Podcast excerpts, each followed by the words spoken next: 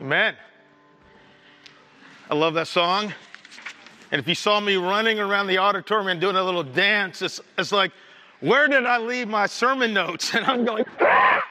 and then I found it and I was rejoicing in the Lord and rejoicing in the discovery of my notes. All right. And I, I had everybody else running around. That's my life. I, I, know, but I found it. We're good. Everything's awesome. God is good. Hey, um, before we jump into the message, just two quick things. Uh, first, give yourself a round of applause for Pachim this week. I tell you what, it was a, it, it took a lot of people.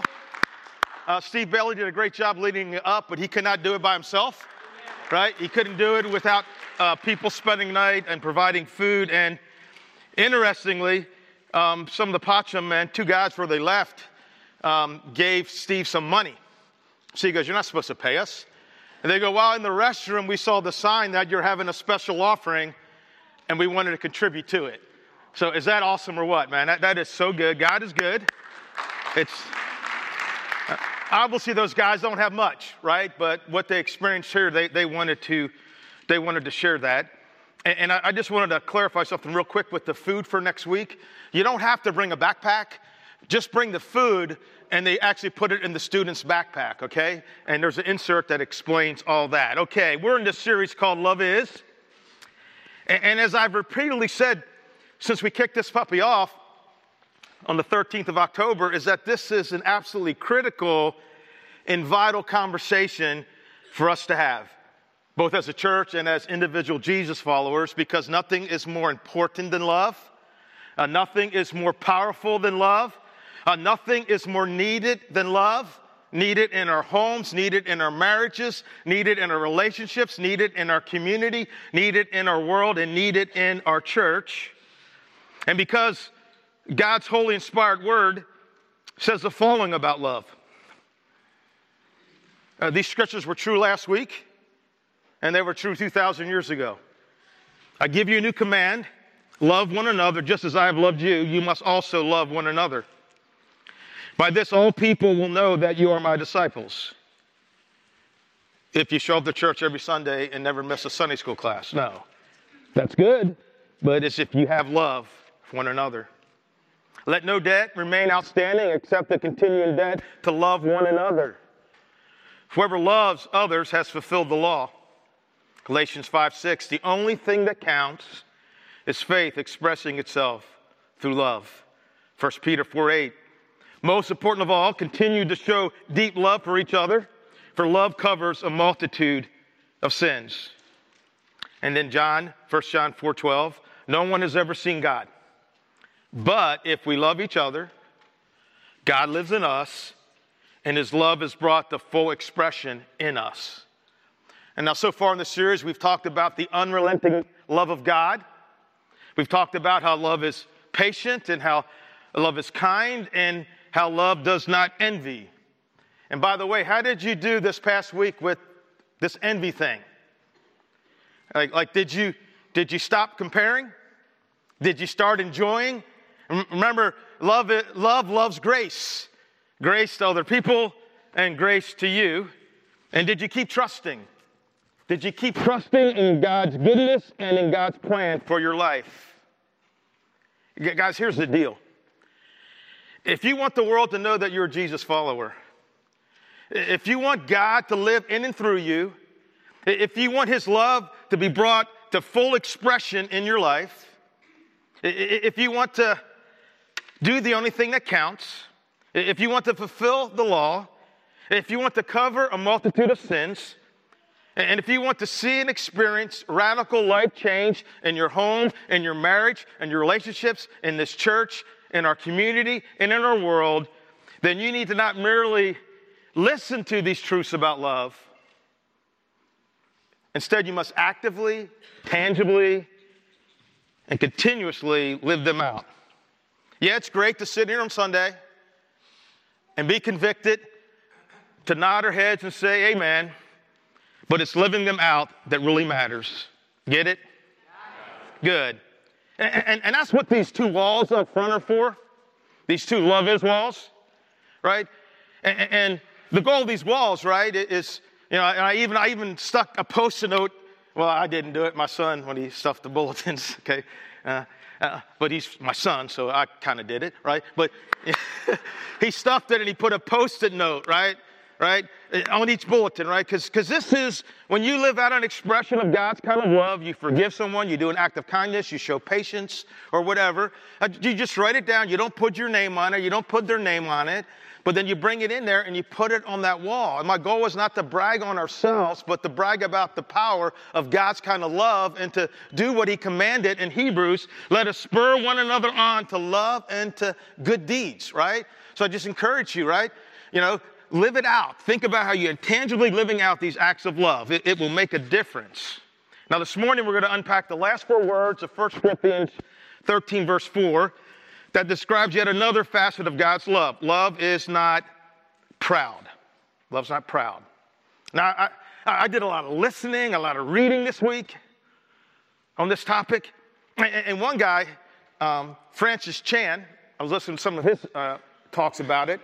He says that he always finds speaking on the topic of pride to be extremely frustrating. He says because the people who really need to hear the message are people who struggle with pride.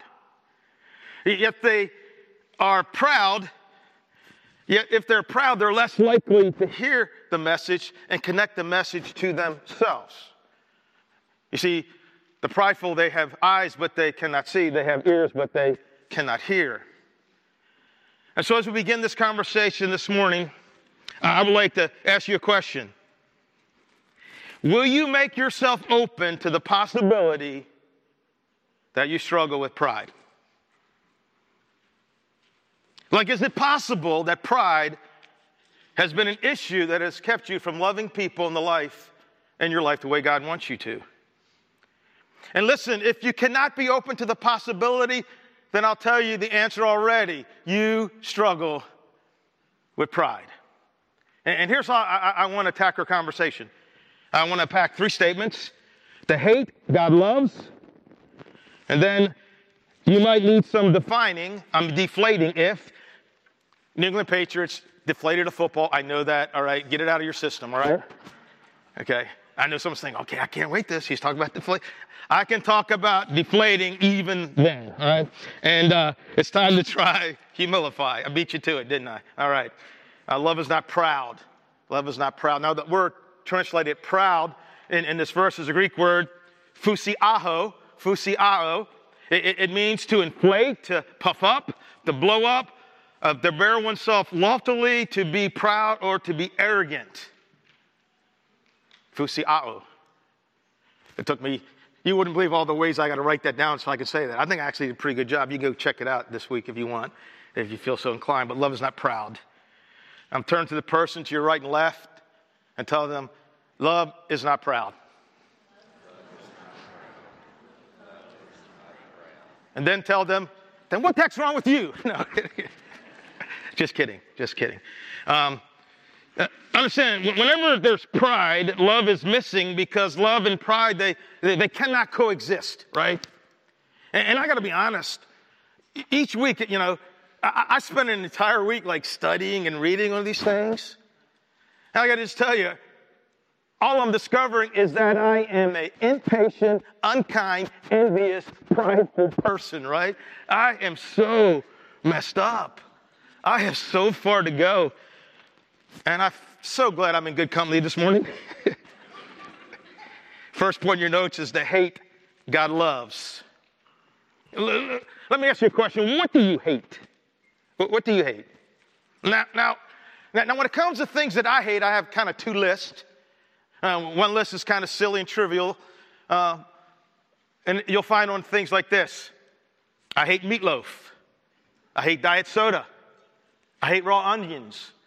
I, hate cranberry sauce. I hate cottage cheese.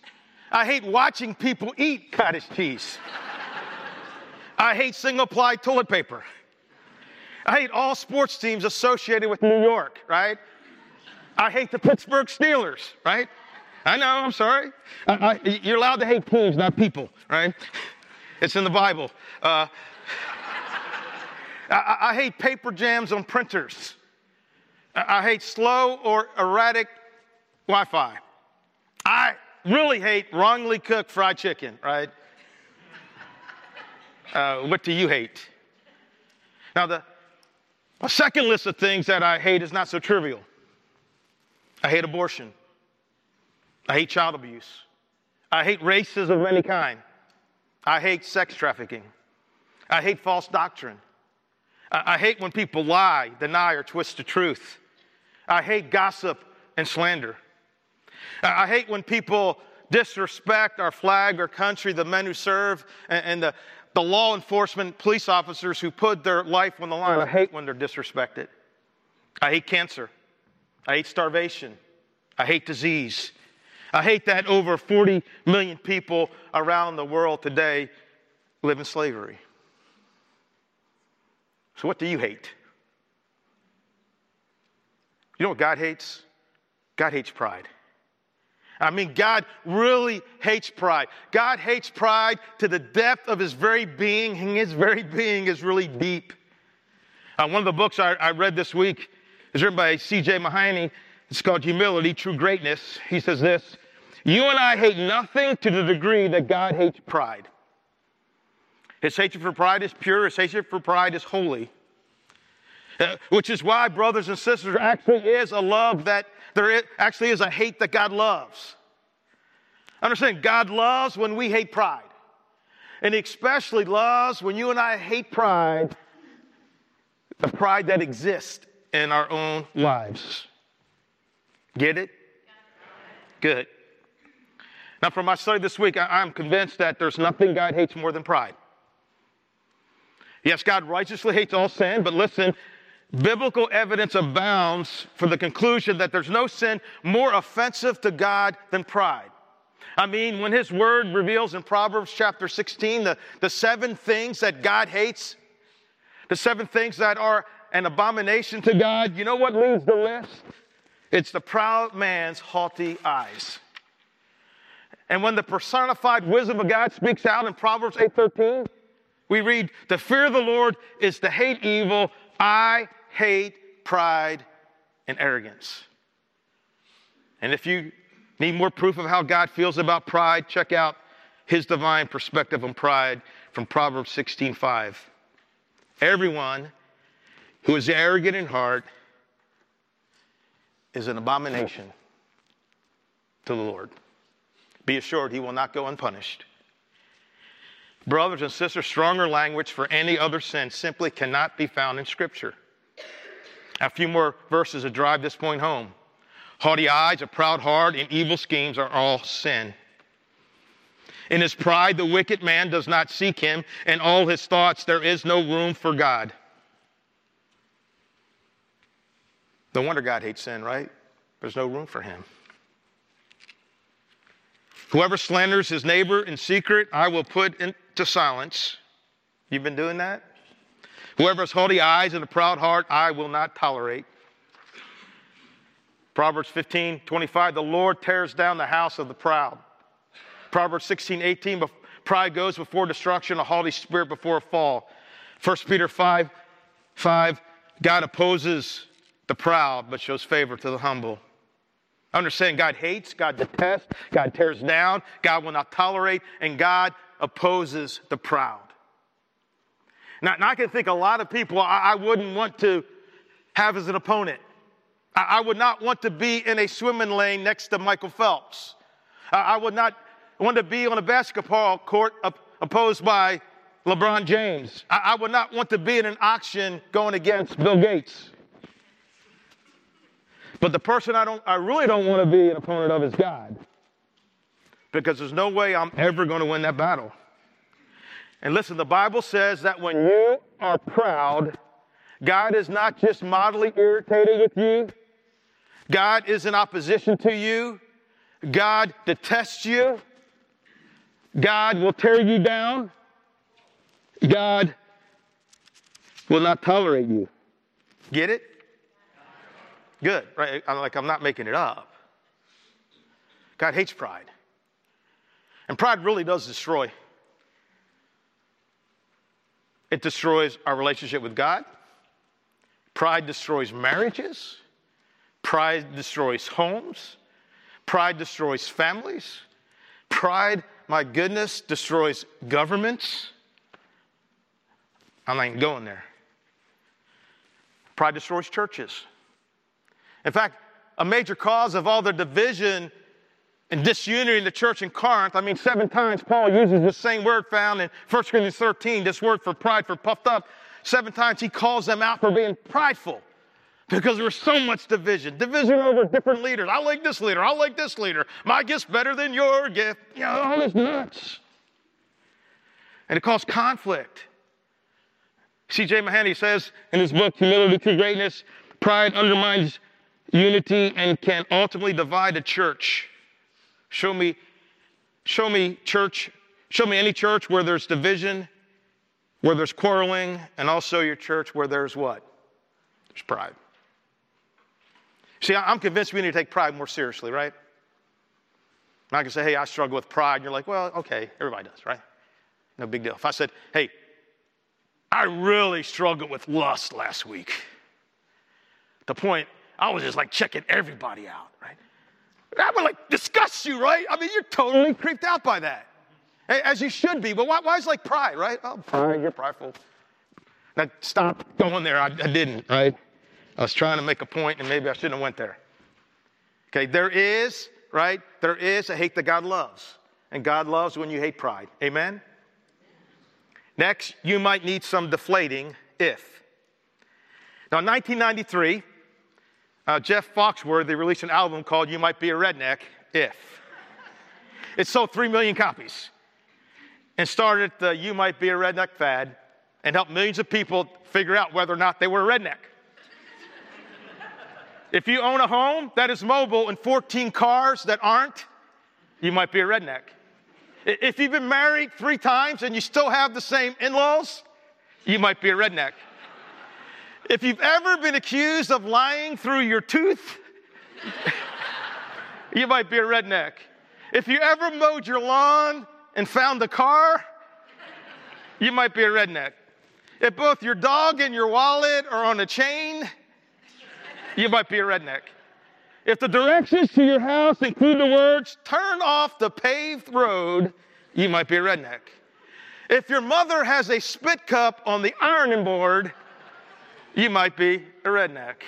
If you think the stock market has a fence around it, you might be a redneck. If you think a subdivision is part of a math problem, you might be a redneck.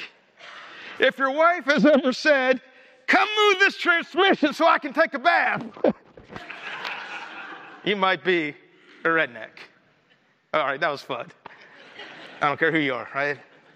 Now, now do you remember the meaning of that Greek word in 1 Corinthians 13? For proud, phusiaho, to inflate, to puff up, to blow up, to burr oneself loftily, to be proud or arrogant. Well I want to suggest six things, right? I want to help you figure out whether or not you might be prideful, okay? If you have a tendency to take everything personally, you might need some deflating. Now, some of you are like, I don't do that. I don't do that. I don't take everything personally. Calm down, breathe, it's all right. Go easy. But this is you. You have a tendency to get defensive. Uh, you have a tendency to kind of put up a case for yourself all the time. Like if someone asks you a question, even if they don't mean anything by it, you see it as an indictment. If you see two of your friends talking, you immediately assume that they're talking about you and that what they're saying isn't nice. And so you, you kind of approach people with a, what's that supposed to mean? attitude. You take things personally, you're quick to defend yourself. Bottom line, being easily offended is rooted in pride. And we can't stand to be disrespected or misunderstood.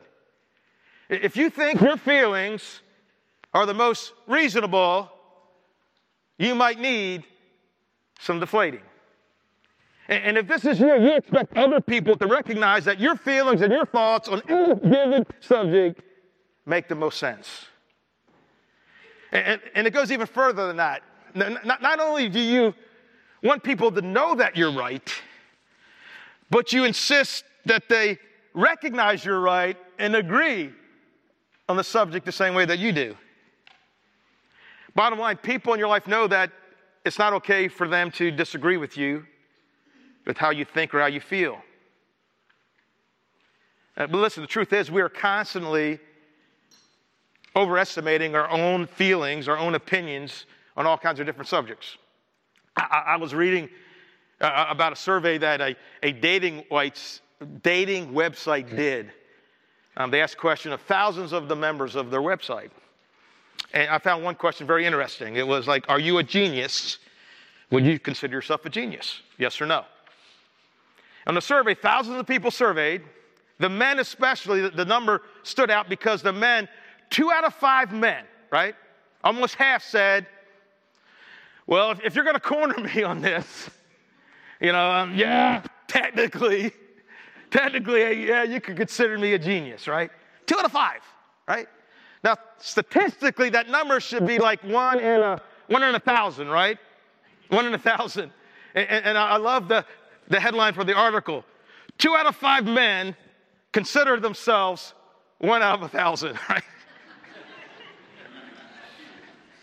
I thought, yeah, that's the problem with us, right? Like we overestimate our own capacity. We tend to not always have an accurate view of ourselves. We want everybody to agree with how we think and how we feel. And, and that's all rooted in pride, and it always causes conflict.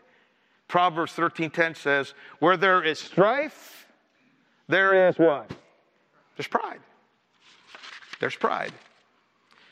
If your desires are the most important, you might need some deflating. Now, this is a little different than your feelings and thoughts because this is what you want, right? This is what you want. So if there's a car full of people and you're trying to decide where to eat, it just seems reasonable that whatever you want is what everyone else should want, right? I mean, honestly, right? I mean, everyone obviously wants to go where you want to go, right? That just makes sense. And it just seems that your desires are always the most important. The music that gets played, the shows that are watched, or the way the job gets done. Next, if you always think it's the other person who needs to apologize or change, you might need some deflating.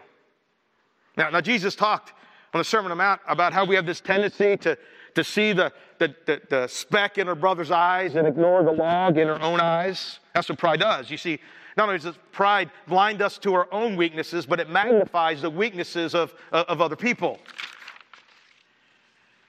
And oftentimes we justify broken relationships or constant conflict or anger issues by saying, well, if this person would do this differently, then I wouldn't have to respond the way I'm responding.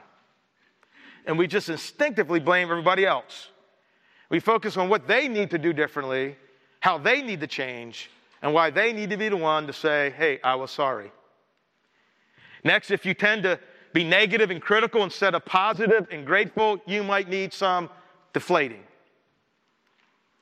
And I said, some of you have experienced this. Like, your negativity has alienated the people in your life from you. I mean, they feel like no matter how hard they try, it's never be good enough. And they feel like it doesn't matter what kind of effort they put forward because you're still going to find something that they could have done differently. And when this happens, eventually people in your life, they just stop trying. And so maybe your spouse, this is their whole marriage strategy to be in a different room than you. Because they know that if they're in the same room with you, it's going to get critical and it's going to be negative, and they're just tired. Or maybe you've had friends or family members that just drifted out of your life because of the negativity, and eventually they just didn't have anything left in the tank. Let me summarize it this way the language of pride is complaining and criticizing. Anybody fluent in that language? The language of humility is what? Gratitude and encouragement. And, and, lastly, if you keep thinking of other people who need to hear this, you might need some deflating. Uh, like as we go through this list, you're like, I'm so glad they came to church today. My spouse, man, they need to hear this. Or you think about, man, they're not here. My spouse is not here. My friend's not here. I'm going to have to let them know, hey, it's online. Go on Facebook Live. You need to check this message out. You really need to hear this, right? So If that's you, if you're tending to see this more than everybody else and not you, that probably means that you may have the problem. The Bible says in Obadiah 3, how many came to church today thinking to hear something from Obadiah, right? the pride of your heart has deceived you. In other words, pride causes me to say, hey, I'm good. I'm good with this. I got this pride thing down. I'm, I'm, I'm good. But I know some other people that are not so good. And it's okay if you want to keep on saying that. But understand that's what pride does. And so let me just go back to the question I asked at the beginning. Is it possible, right? Is it possible that you struggle with pride? That pride is one of your struggles. Listen, the real issue, I'll answer that for you. It's not if pride exists in your heart, it's where pride exists and how pride is being expressed in your life, right? The real issue is not if, it's where, and then how are you expressing it in your life?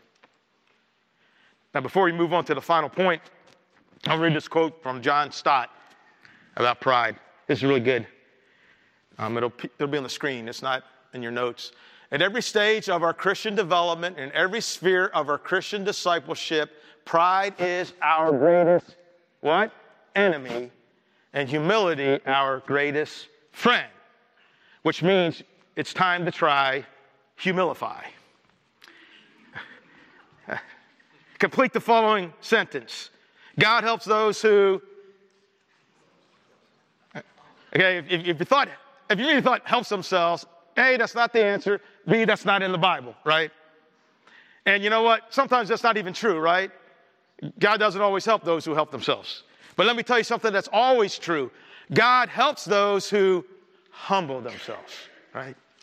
You see, as much as God opposes pride and is against pride, he is for and lifts up the humble. Proverbs 18, 27, you save the humble. Proverbs 25, 9, the Lord guides the humble in what is right. Psalm 147, 6, the Lord supports the humble. Uh, Proverbs 11, 2, with humility comes wisdom. Matthew 23, 22, whoever humbles himself will be exalted. James 4, 6, God gives grace to the humble. And I really like this one found in the final chapter of Isaiah. Uh, by the way, Isaiah, you find the word pride or proud used more times in Isaiah than any other book, including Proverbs, because there were a whole lot of leaders and nations and people that were full of pride and, and did not rely on God and God's ways. And here, here's what God says um, I'm going to read the first part, and then the, the second part comes on the screen. Uh, Isaiah 66, verse 1. This is what the Lord says Heaven is my throne, and earth my footstool.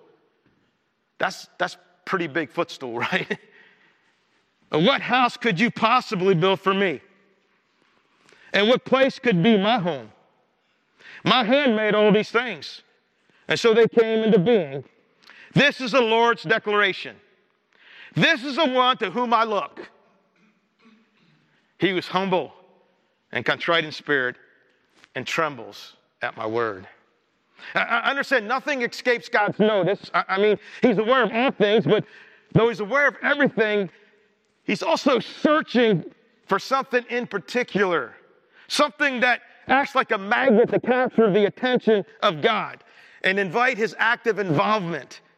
You see, God is decisively drawn to humility. This is the one to whom I look. The person who is humble is the one who draws God's attention. Is the one who, according to the scriptures we read, is the one who God saves. He's the one who God supports, exalts, and guides, and gives wisdom and grace to. That's not too shabby of a list, especially when compared to will not tolerate, detest, and tear down. So the question is if God gives all this to the humble, where do we get it? Right? How do I get it? First of all, we got to understand eh, eh, humility is not something done to us. Eh, we have to choose it, right? Because everywhere in Scripture we see humble what? Humble yourself, right? Humble yourself. It's something that we have to do. That means humility is a choice. Eh, humility is something that we can practice, just like you practice riding a bike or driving a car or playing a musical instrument, right? You know, when you practice and you do something over and over and over again, right, you start to get good at, right? And so there's some things we can practice to learn humility. But the good news I have for you guys, if like you're kind of lazy, and you're like, wow, that practice just seemed like a lot of work, I discovered something absolutely incredible. Check this out, y'all. uh, that's so good. And, and, and, and I'm sorry, the pill doesn't exist, right? it, it, would be great, right? I, I, I, take that pill today, right? I, I, take it and, you know, I create one of those pyramids things with it, right? Make a lot of money. Uh, um, however, there are some practices that you can adopt, that you can embrace That'll help you make friends with humility and overcome your greatest enemy, pride. And again, like any, remember the first time you tried to ride a bike, you probably was awkward and uncomfortable. You had to think about it a lot, right? That's how it is with these. You know, it may be difficult, right? Um, number one, uh, practice giving up your rights to others. Uh, your attitude should be the kind that was shown by Jesus Christ, who, though he was God, did not demand and cling to his rights as God. Is that easy for you to do? to give up your rights, to give preference to another person, to let someone else go first. Imagine you're standing at the Kroger line, longest line, slowest line. You have the picture? You're waiting, you're in a hurry. The guy behind you keeps hitting you with his cart. A three year old is screaming for a piece of candy. The person in front of you must have a family of 22 and every coupon ever printed on the face of the earth. And the audacity to use it a check. Then all of a sudden you hear those magical words over the intercom. Lane four is now open, no waiting. What do you do at that moment? A, do you take the Rambo approach and knock over small children and the elderly to get to that lane? B, do you grab a ham, stick it under your shirt, and say, Pregnant lady, let me through? C, do you try the misdirection approach? Oh, hey, lane four is open. and then you run to lane four and send them the wrong direction. What do you do? Is it hard if you let others go first to give up your rights? Uh, Leonard Bernstein, the famous orchestra conductor, was once asked, What is the most difficult instrument to play? Know what he said? Second fiddle. Why? Because everybody wants to be on top, right? But only one person can be number one, everyone else has to be backup.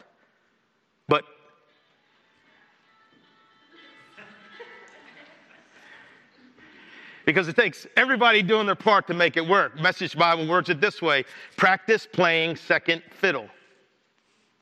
And Jesus, perfect example, right? Your attitude should be the same as that of Christ Jesus. Though he was God, he did not demand and cling to his righteous God. He made himself nothing. He took the humble position of a slave and appeared in human form.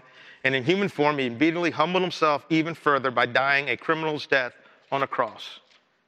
I mean, do you understand can you even comprehend how far God stepped down?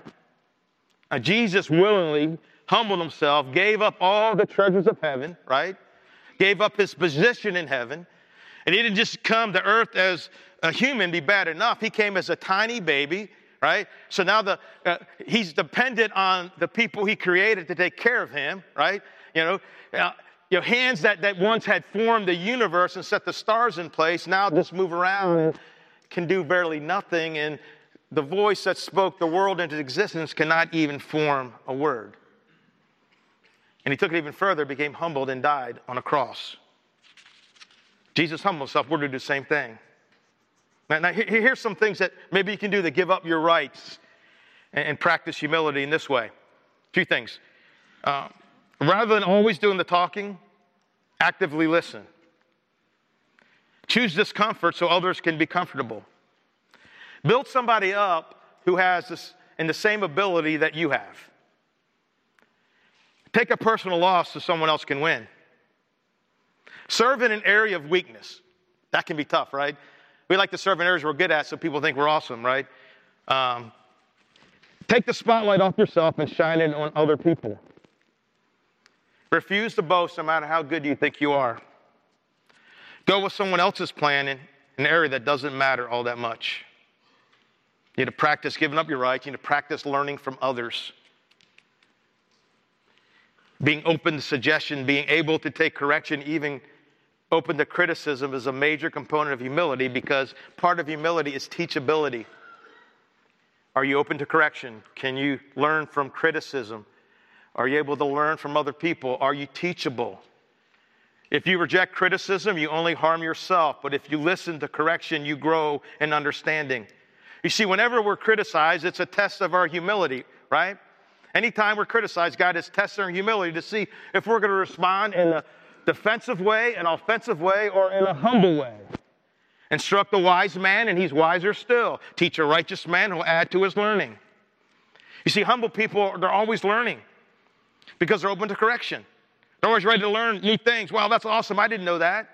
See, the truth is, we got to decide whether we, we, want to be wise or appear wise, whether we want to be smart or whether we want to uh, uh, appear smart.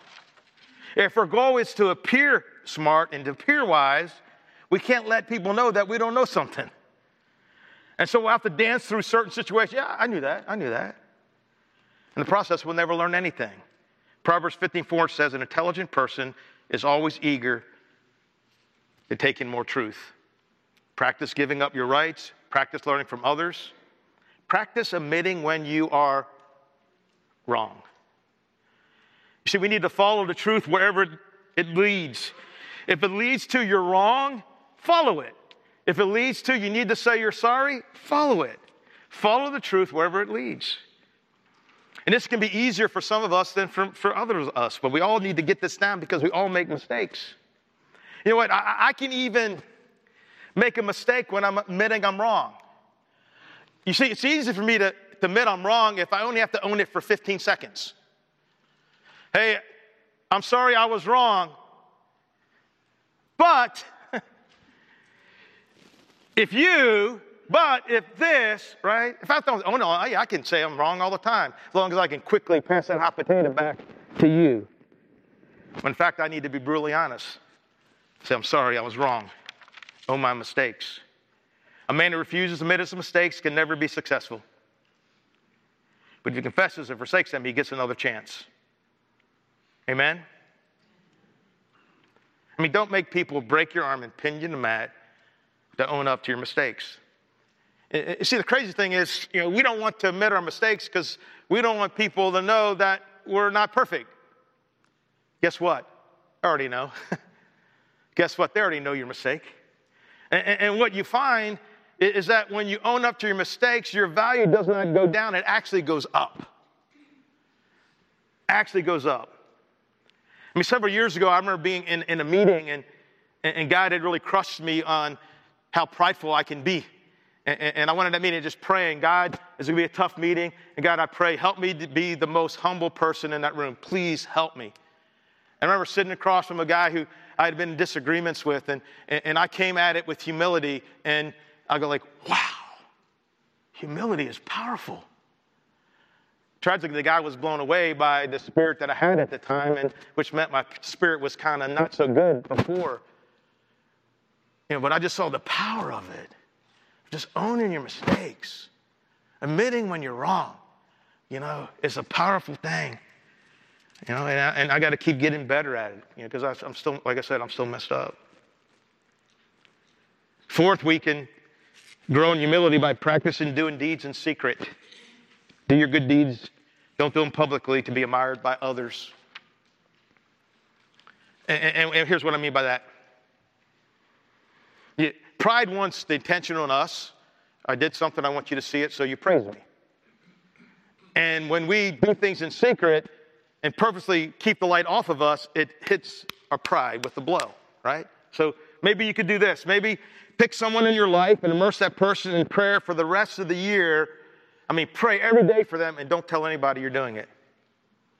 Um, make a sacrificial gift to someone, you know, uh, in the community or in the church or in your family, but don't let anybody know that you did it.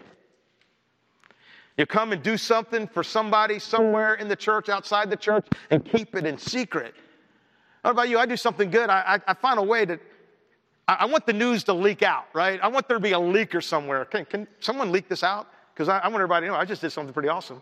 and I want them to find out about it. But man, we do it in secret, man. You're, you're, you're giving humility a death blow. And, and, and finally, practice living in the awareness of both the greatness of God and the wonder of the cross. Practice living in awareness of the greatness of God and the wonder of the cross.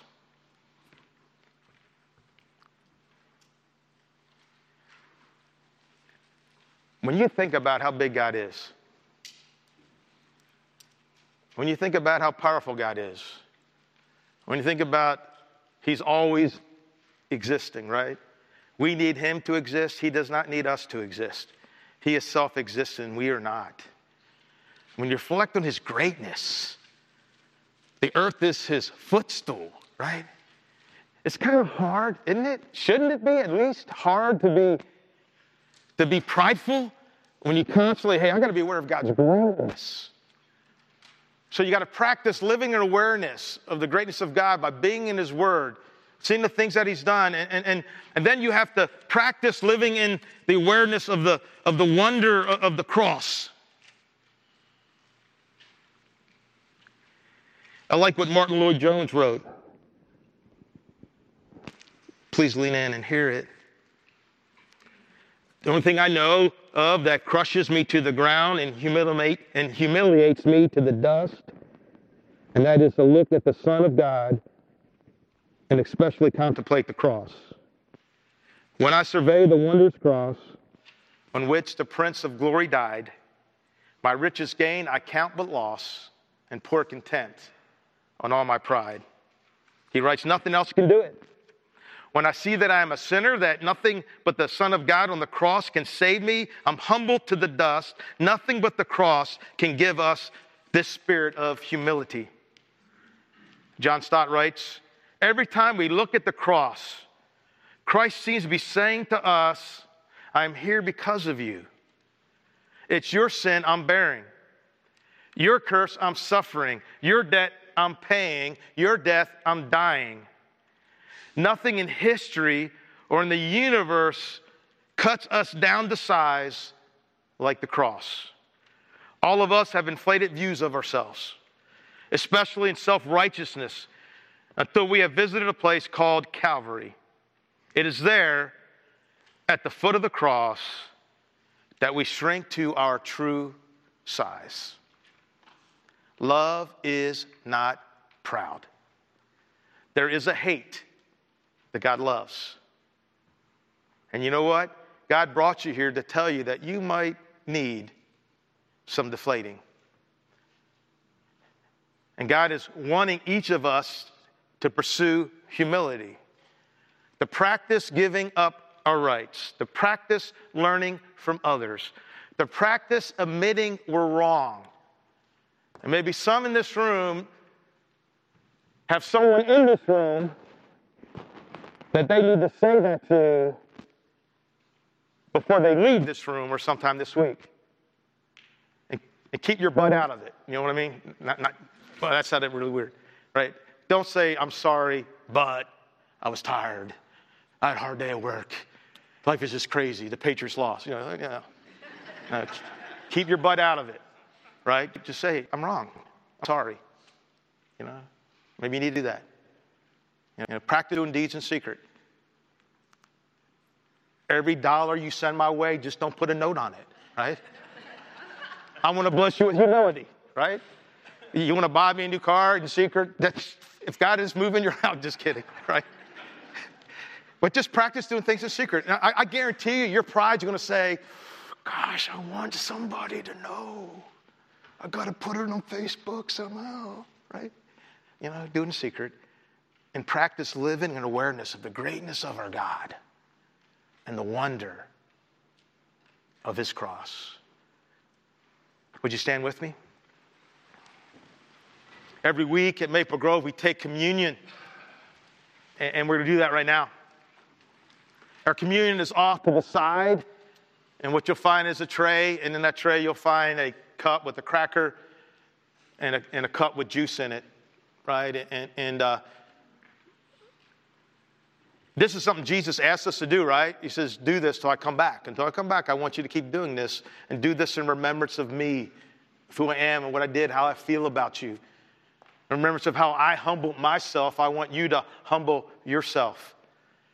And, and so after the song, we're going to go off to the side and you'll, you'll have the opportunity to take communion. That's where we collect our offerings as well. But I'm, I'm going to pray us into the song. Jesus, we love you. And Jesus, I pray that the song that we're about to sing truly does what the word says. I pray that it truly leads us to the cross, and I pray that it truly empties us of ourselves. And we're so happy and grateful that we belong to you. In Jesus' name, amen.